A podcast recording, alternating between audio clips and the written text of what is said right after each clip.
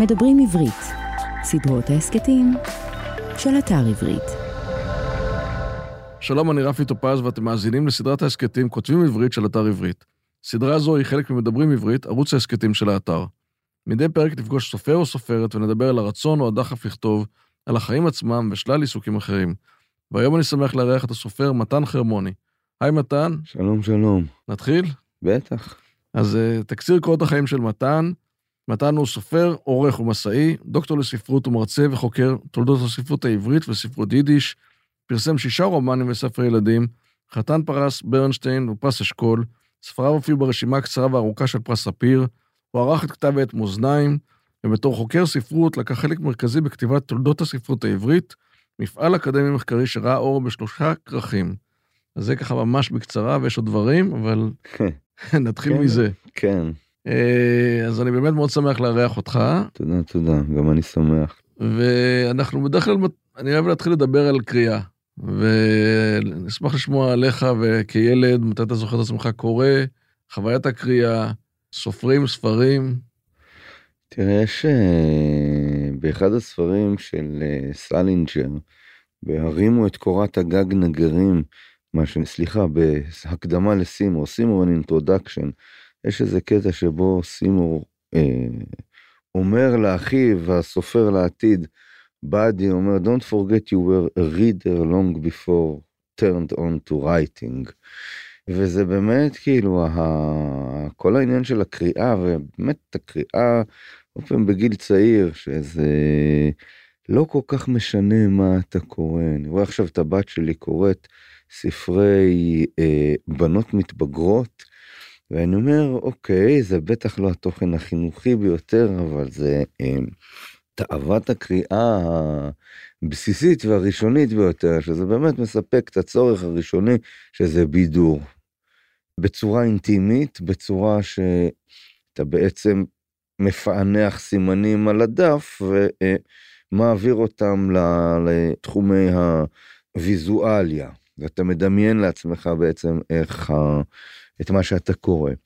אה, ככה גם אצלי בתור ילד אני קראתי המון, ולא משנה מה, זאת אומרת כל טקסט אני הייתי מין שואב אותו לתוכי ב- ב- בקריאה מאוד מהירה, וזה היה גם ספרים עלילתיים, באמת בתור ילד בגיל של הבת שלי, כן, בגיל 9, 10, 8, גם ספרי pulp fiction, אה, ומה שהיה בעיקר, זאת אומרת, זה חסמבה. חסמבה זה מין אגדה היסטורית כזו, שיש לזה קשר קצת למה שאני עושה בתור סופר, אבל לצד חסמבה גם נורא רציתי לדעת מה קרה באמת. הייתי מספיק תמים לחשוב אז, כן, ובתמימות, בקטע טוב, מה שנקרא, שספרי ההיסטוריה הם לא ספרי fiction. זאת אם אני קורא ספרי היסטוריה, אז אני אדע באמת מה שקרה, אבל גם זה ריתק אותי. אז בעצם אה, כשקראת חסמבה, זה העיר בך את הצורך לקרוא באמת את ה... לצד חסמבה את העלילות, את הסיפורים ההיסטוריים שמוזכרים בחסמבה למשל? כן, כן. אה, גם על כל ענייני הליגיון הירדני ומלחמת העולה, מלחמת הקוממויות, גם מה ש... אם אתה זוכר, ה... בעצם הטריילר של חסמבה אחד, זה שבחור בשם אליהו חרמון שוחה לחוף, שאני גם חרמוני, גם אז הייתי איזה סגן אלוף הנגב בימי הפרפר. למקום שלישי משהו כזה כן אז כאילו מאוד נשאבתי לזה ורציתי לדעת מה מה באמת היה. והתחום ההיסטורי שהכי משך אותי בתור ילד זה היה העלייה השנייה. סיפורי העלייה השנייה. באמת? כן. קראתי וקראתי ואצל סבא שלי היו כל מיני ספרים על המחתרות וזה. הייתי קורא כאילו ספרים של גדולים במה שנקרא ב... מהספרייה והספרנית שם שגם אה, הסתבר אז שהספרנית איפה ש... שהבעל שלה היה במחתרת או משהו כזה אז היא גם נתנה לי ספרים וקראתי אז הרבה. זה מעניין שאני באמת חושב על זה שגם אה, גדלנו באותם שנים, פחות או יותר, באמת ספרי, גם אני קראתי המון המון ספרי מחתרות, זה מה שהיה עיקר הקריאה שלי, אני חושב. ואני חושב זה שהדור היום למשל אין לו שום חיבור, זאת אומרת, זה קריאה אחרת לגמרי, כן. לא? של עולם אחר לגמרי, עולם המחתרות זר להם לחלוטין. תראה, המחתרות זה היה מבחינתנו גם הגרסה שלנו לתרבות פופולרית. זה, ראינו סרטים של מערבונים, או את דאלאס, וכאילו היינו צריכים איזה גיבורים מכמה שאנחנו יכולים להרגיש קרובים אליהם. עכשיו, מה שנתנו לנו, זה כאלה עם חבלים על הצוואר. אבל בסדר, גם במערבונים היו חבלים על הצוואר. אה, היה את טוב הרע והמכוער, גם לנו היה את ה... אה, זה, אז היה בזה את האלמנט הזה, של הפופ כמעט. זה מעניין שאתה גם, אני ראיתי, אני לא יודע אם קראתי ראיתי באיזשהו ראיון שלך, שאמרת שבסוף כל ספר צריך בעיקר קודם כל את הסיפור, את הבידור באיזשהו מקום, את ה... כן, מה שיגרום לסופר, אלא הקורא לרצות לקרוא אותו. וגם פה אתה דיברת, דבר ראשון, דיברת על, אה, על בידור בעצם בקריאה. זה מעניין שאתה בהחלט. מדבר, אתה יודע, כמישהו שהוא דוקטור לספרות, לכאורה כל העולם, ואתה עדיין מתייחס לזה כסוג של אה, בידור איפשהו במרכז. תראה, מי שהיה נחשב על ידי, לא, לא אני אמרתי, כן, דן מירון, אבל מי שנחשב לגדול הסופרים היהודים, שלום עליכם. שלום עליכם שנא מאוד את הסופר הפופולרי ביותר בספרות יידיש, שקראו לו נחום מאיר שייקביץ', אוקיי?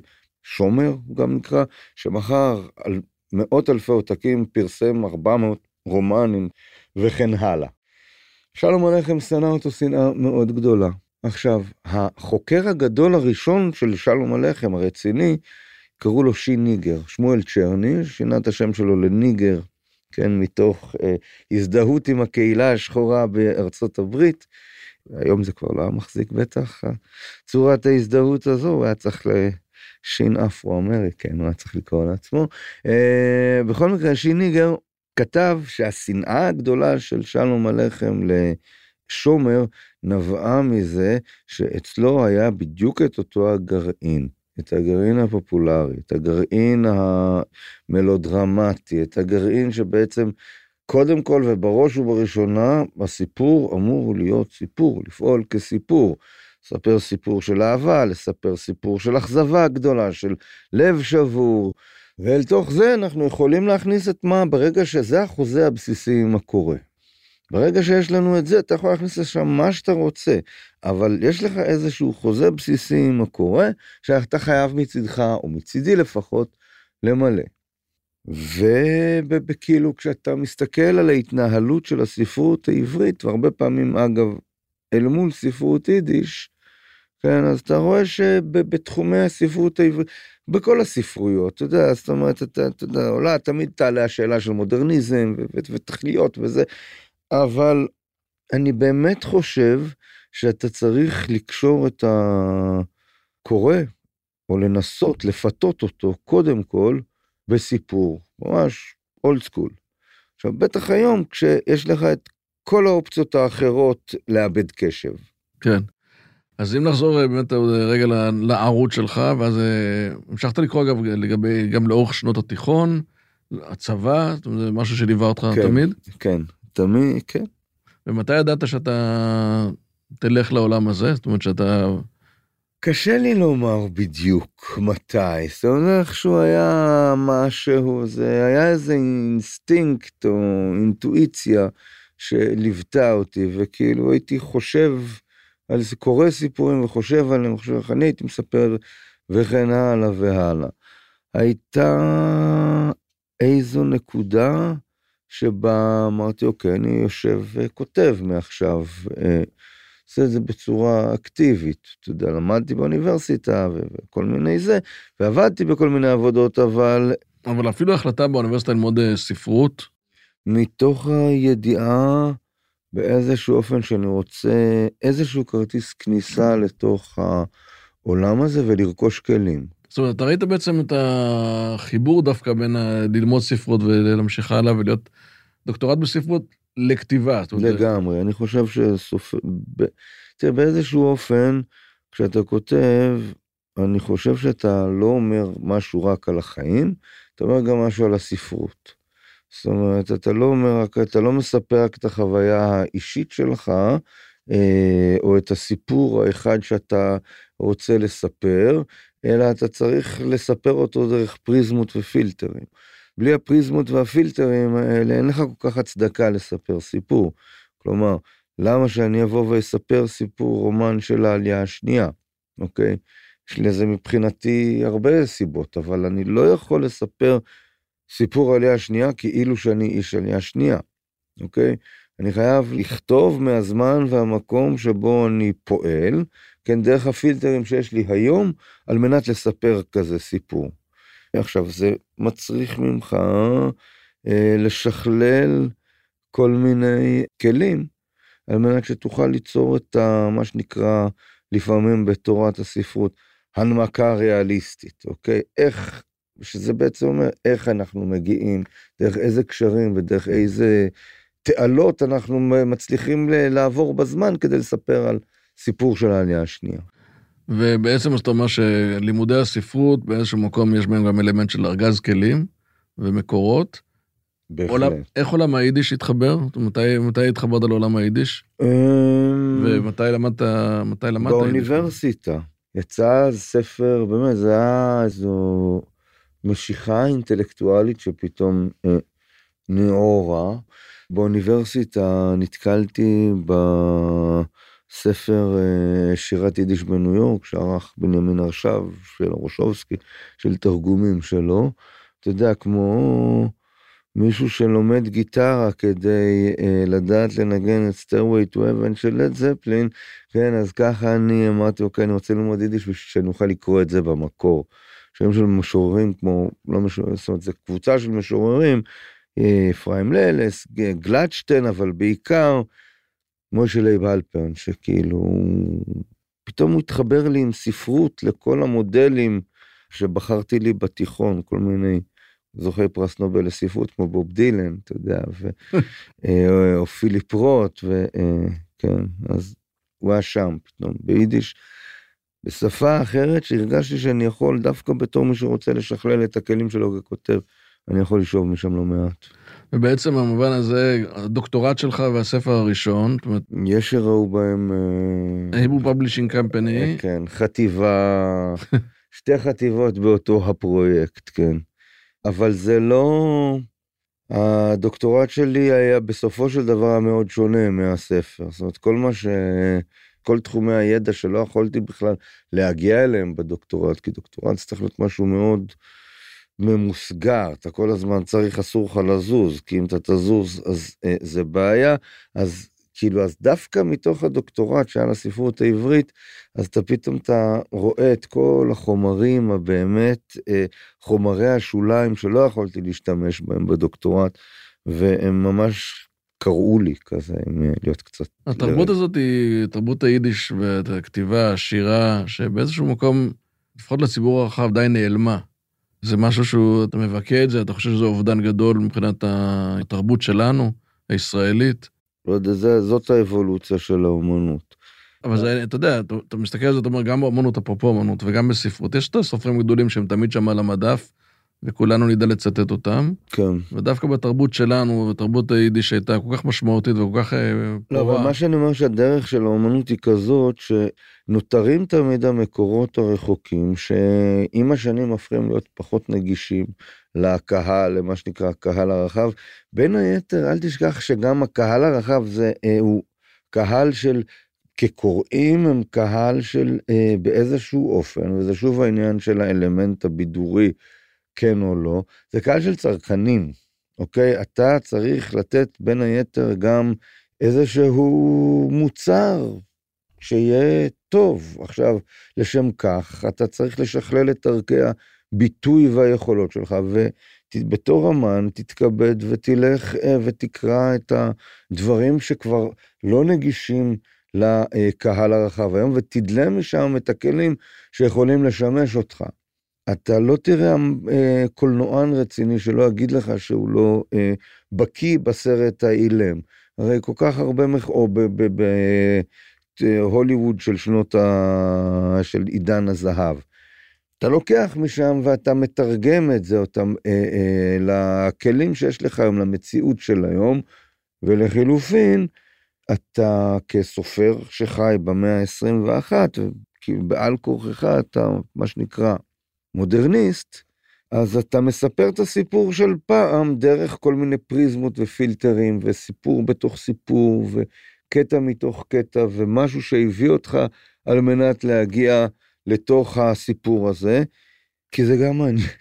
כי גם הדרך הזאת היא, היא זה, אני חושב שזאת המלאכה של הסופר. בכתיבה, בדיוק אותם אה, מקורות ורפרורים ודברים כאלה, לדעתך זה משהו שצריך, הקורא צריך לראות את זה, או שזה סוג של יסודות ו... או סוג של אפילו פיגומים שהם, הם, אתה צריך להכיר אותם, אבל הקורא לאו דווקא צריך אה, לפגוש או להכיר אותם. אני חושב שהקורא, קודם כל, יש הרבה... הקורא ידע שיש כאן משהו ש... אה, ויקבל את ההקשר ואת הקונטקסט. אז זה לא, הספר הוא לא כתב, הספרים שלי הם לא כתבי חידה. זה מהלך כזה לחוד חידה לקורא בנוסח ולדימיר נבוקוב, שאחר כך יהיה אה, אה, איזשהו בחור שיכתוב את כל הציטוטים מפיו, ואני בכוונה משתמש בנבוקוב, כי יש גם לא מעט סופרים עבריים. אה, שגם כך זה, שככה התנהלו גם בתוך הספרות העברית, אני חושב שזה לא חוכמה. אתה צריך ליצור את הקונטקסט בתוך העולם הסיפור שלך ככה, של הפרט הזה, למרות שזה ברור שזה נלקח מאיזשהו מקום, יהיה מקום בתוך, ה, בתוך העולם של הסיפור, וירמוז לעוד כל מיני אפשרויות, אבל הרמז הזה הוא לא העיקר. זאת אומרת, זה משהו שהוא, יש לו הקשר ויש לו מקום, ומישהו יכול לרדת עוד רובד אחד למטה וגם להבין את המקור שלו, אבל זה לא חובה. זה לא, לא, אני לא חושב שזה עוד רובד, אני חושב שההתכתבויות כאן הן די, די ברורות ואפילו לפעמים, ואני חושב שגם הקורא... אה, שהוא לא איש אקדמיה, אז אני לא, זה לא ככה, יש לו, בתוך הספרים עצמם, יש לו מפת דרכים ברורה בשביל להבין את ההקשרים השונים. בסופו של דבר, גם כשאתה הולך לרופא, הוא מסביר לך, הוא מסביר לך מה, אתה מבין מה קורה, אבל אתה לא, אתה, אתה בשביל להבין את המקרה הספציפי, כן. ואתה סומך עליו שיש לו בסיס ידע רחב מספיק בשביל שיוכל לתאר את המקרה, כן. לא שאני משווה חלילה וחס.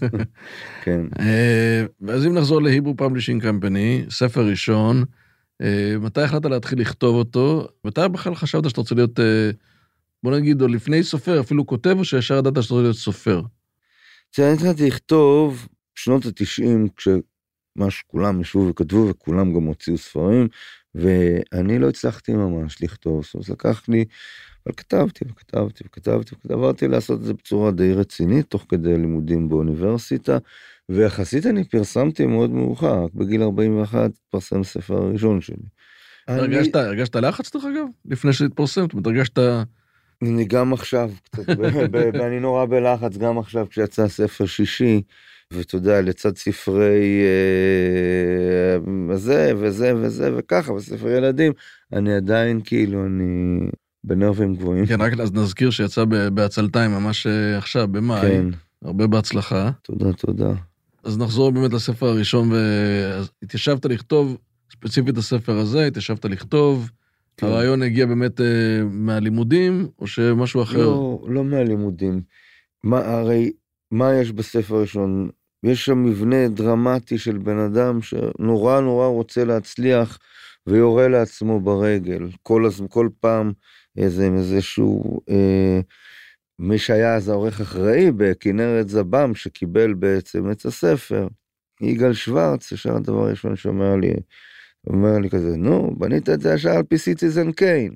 אתה מבין? אז כאילו, זה היה מין הסתודדות כזו ביני ובין מי שהייתה העורכת שלי, אז יערה שחורי, וכזה, הקורא הראשון שזה זה הכל פתאום, אני לא יכול להפריד, גם בגלל שאני אה, הרבה שנים למדתי ולימדתי וכל הדברים, אני, קשה לי קצת היום להפריד בין הידע שרכשתי כתלמיד במחלקה לספרות, לבין תסכיתים שהייתי שומע, נניח של יואב קוטנר על מסע הקסם המסתורי על הביטלס, אוקיי? בתור ילד. זה איכשהו, זה מין גופי ידע שעם השנים אה, נורא התערבבו לי.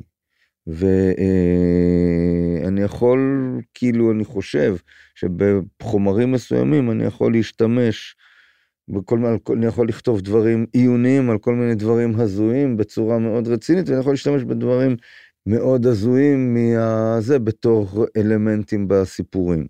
אז זה, זה כאילו זה מין התכה כזו שאתה עושה, בין היתר כשאתה מחליט שאתה כבר לא איש אקדמיה. אתה מכיר את זה שמחקר זה דבר רציני, שכנראה שאתה לא עושה את זה.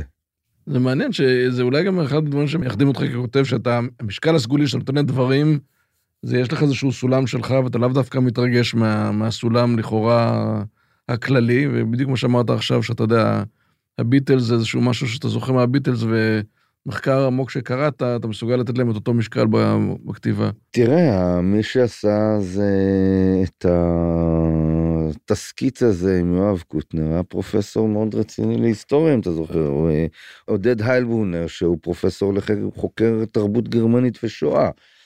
ביטלס זה עניין רציני. אבל כחניכה, בתור חניכה, כסופר, אני חושב שאתה עושה באיזשהו, מתישהו את ההתכה הזאת של החומרים, של מה שזה החומרים שבהם אתה אה, משתמש, ומה שלא. כי... ובאמת, נושא הספרות הוא שאתה חי, גדלת בו, חי בו, בעצם ה... אלו, אלה החיים שלך, באמת מעסיק אותך גם בכתיבה. אה, לאורך כמה, כמה ספרים, אנחנו יודעים לדבר רגע אפילו על אה, שפילפוגל, שפילפוגל, ששם זה ממש המחלקה לספרות. עוד פעם, יש משהו מאוד מתריס כל הזמן, ואתה יודע, לקחת את העולם הלכאורה מאוד אה, מכובד, וספרות, ותרבות, ולהפגיש את זה עם המציאות. ואני אגיד שפעם תמיד אמרתי שבעולם העסקים יש... אה, יצרים וכסף, ובספרות בגלל שאין כסף יש כפול יצרים. כן, ועלבונות, אם אתה מוציא אותם מ... אה, בהחלט. תראה, עולם האקדמיה זה גם, זה, אני חושב שהמצב שלי באותו זמן, נשאלתי על זה אה, אה, באחד הרעיונות, אבל המצב שלי באותו זמן היה באמת כמי שעשה כמה בחירות והחלטות, באופן האישי.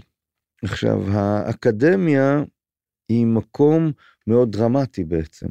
זאת אומרת, אתה רואה עם ה... זה מין מחזה שאתה עוקב אחריו במשך שנים.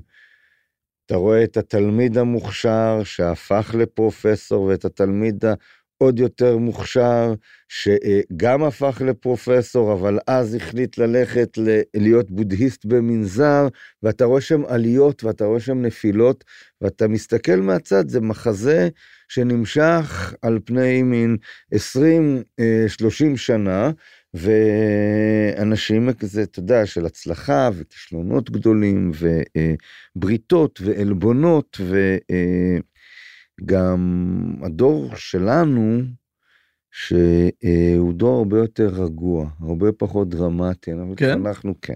התחנכנו על הברכ... על אה, אומנם ברכיים מאוד נרקיסיסטיות, כן? אה, אבל איכשהו אה, נוצרה, נוצר איזשהו דור יחסית שליו ושפוי ומקצועני מאוד, אוקיי?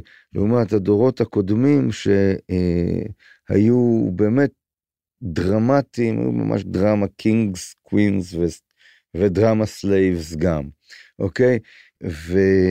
ובתור מי שכבר יצא החוצה מהאקדמיה, והסתכלתי על זה ופתאום ראיתי את, ה, את המבנה הזה ואת המחזה, ובתור מי שרצה לכתוב קומדיה אנושית, כן?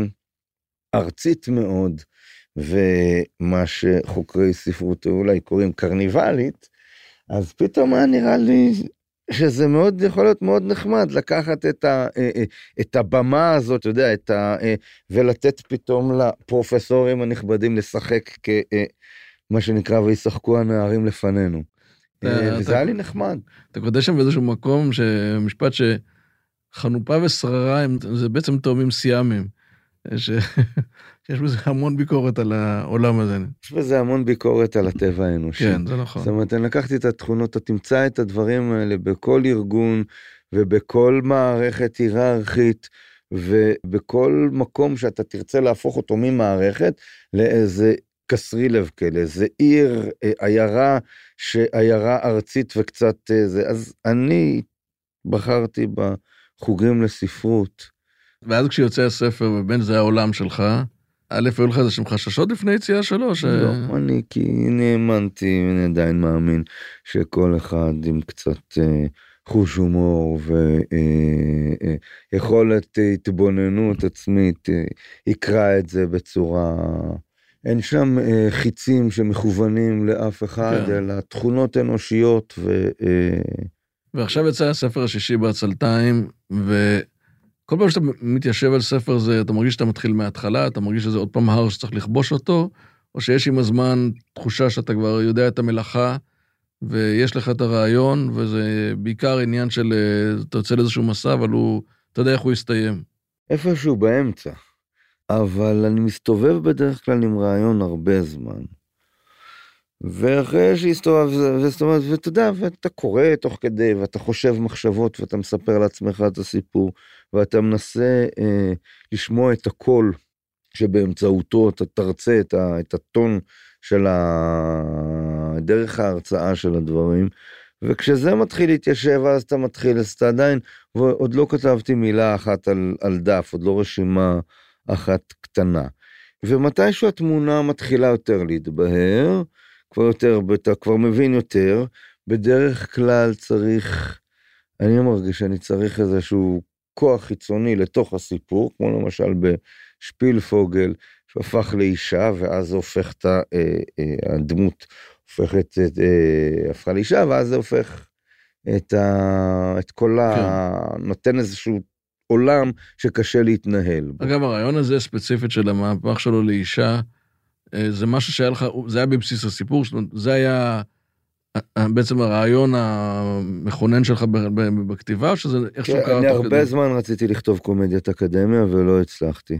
ברגע שהבנתי שאני יכול להכניס מין אה, הגלגול של קפקא כזה, מין מטמורפוזה, כזה, אתה מבין, זה יותר המטמורפוזות של אובידיוס מאשר הגלגול של קפקא, אבל בסדר, אוקיי? אני יכול להכניס מין מטמורפוזה כזאת לתוך עולם שאני מכיר היטב, אני יכול לעשות שם בלאגן. אני יכול לספר איזשהו סיפור משלי, ומשהו דומה קצת עם המצלמה שהגיעה ללב העלייה השנייה בעצלתיים, הספר, כן. אה, הספר החדש. הרי אין שום עדות כמעט לשום דבר שקשור בתרבות מודרנית, בספרות העלייה השנייה. כאילו עשו על זה משהו שלא דיברו עליו ממש, היו פטיפונים, היו זה, אה, אבל אנשים שמעו מוזיקה, ראו תיאטרון, ראו קולנוע, אבל לא עשות לא קולנוע, סליחה, ראינו, כן, ראו moving pictures, מה שנקרא ביידיש, כן? אה, שלא לדבר על האחים באמריקה. עכשיו ששם בכלל בשנות העשרה, עכשיו הקולנוע יצר סקרנות עצומה וגם פחד גדול. שנות העשרה באמריקה, גם היהודים השמרנים יותר פחדו ממנו, אבל איפה כולם הלכו? לאיפה הלכו האחים וורנר ו... כן, והאחים גולדווין? הלכו לענייני, לענייני הקולנוע וגם שלום הלחם. שלום הלחם העריץ את צ'רלי צ'פלין, שרק אז יצא. אבל, ואז אתה עושה, מנסה לחשוב מה היה קורה אם אתה עושה את ה mix and match הזה, של אה, להביא את התשוקה הגדולה מאמריקה, להביא אותה ל, אה, ליפו. זה יוצר את האלמנט הזה שאתה אומר, מה יפו, איזה קול, איזה, כאילו, אנחנו מכירים את התמונות של תל אביב, בזה, על מה אתה, כאילו, אני מנסה להכניס כל פעם, זה כן היה ככה, וזה כן, וזה דווקא, וככל שאני מנסה יותר, אה, אגב, מקווה שיקראו, ככל שאני משכנע יותר, ככה אני משקר יותר. ככה, לפני שאנחנו עוברים לשאלון קצר, מצב הספרות. קודם כל, איך אתה רואה את זה היום? האם אתה, מה, כל הנושא של טלוויזיה זה משהו שהוא מסקרן אותך? שאתה מתעניין בו, אתה רואה בו... אה... תראה, הטלוויזיה זה דבר מאוד מעניין, תמיד הדברים הטכנולוגיים קראו לסופרים, נבוקוב הלך וכתב גרסה ללוליטה, ושלום הלחם כתב גרסה, תסריט, באמת? לסרט אילם, למוטל בן פייסי החזן. הוא עוד ב-1916, כשהוא מת, זה אחד הדברים האחרונים שהוא כתב, והוא אפילו לא יכול היה לדמיין לעצמו קולנוע. הוא כתב תסריט לסרט אילם שיהיו בו כתוביות. אז תמיד יש לך את ה... גם את הקריצה לשם וגם את המשיכה, גם הרבה חברים וקולגות כותבים לטלוויזיה ולקולנוע, ואני מאוד, אה, לא מאוד, אני די, כאילו, מכיר את העשייה, את התעשייה ואת העשייה. זה יפה, יש, אני רואה יותר ויותר שנדבר עם אה, סופרים וסופרות, שרואים באמת בזה עוד מקום, עוד כיוון של התפתחות. תראה, אנחנו סטורי טלרים, כן. אה, וזה בעידן שבו אתה צריך אה, לעשות קפיטל מכל אה, איכות שיש לך, אז בהחלט מזכירים את שירותנו. ואני מאוד אוהב, אתה יודע, קולנוע וטלוויזיה, אבל אם יבוא מנכ"ל של חברת הייטק ותגיד, בוא ספר סיפור, תשמיע אותו לסוכן שלי בשמחה. אז נעבור לשאלון קצר. בבקשה. בוקר או ערב? בוקר. מוסיקה או שקט? מוזיקה. איזה מוזיקה? גרייטפול דד. ספר או סדרה? סדרה. וואלה. לא יודע, זה כזה מאוד קשה לומר. סדרה, אבל, אבל סדרה שאתה אוהב? תראה, אני, אתה חושב, אם אני חושב מה הן שתי ה... מה היא יצירת האומנות הגדולה יותר של המאה ה-21, אני אגיד לך שזה הסופרנוס.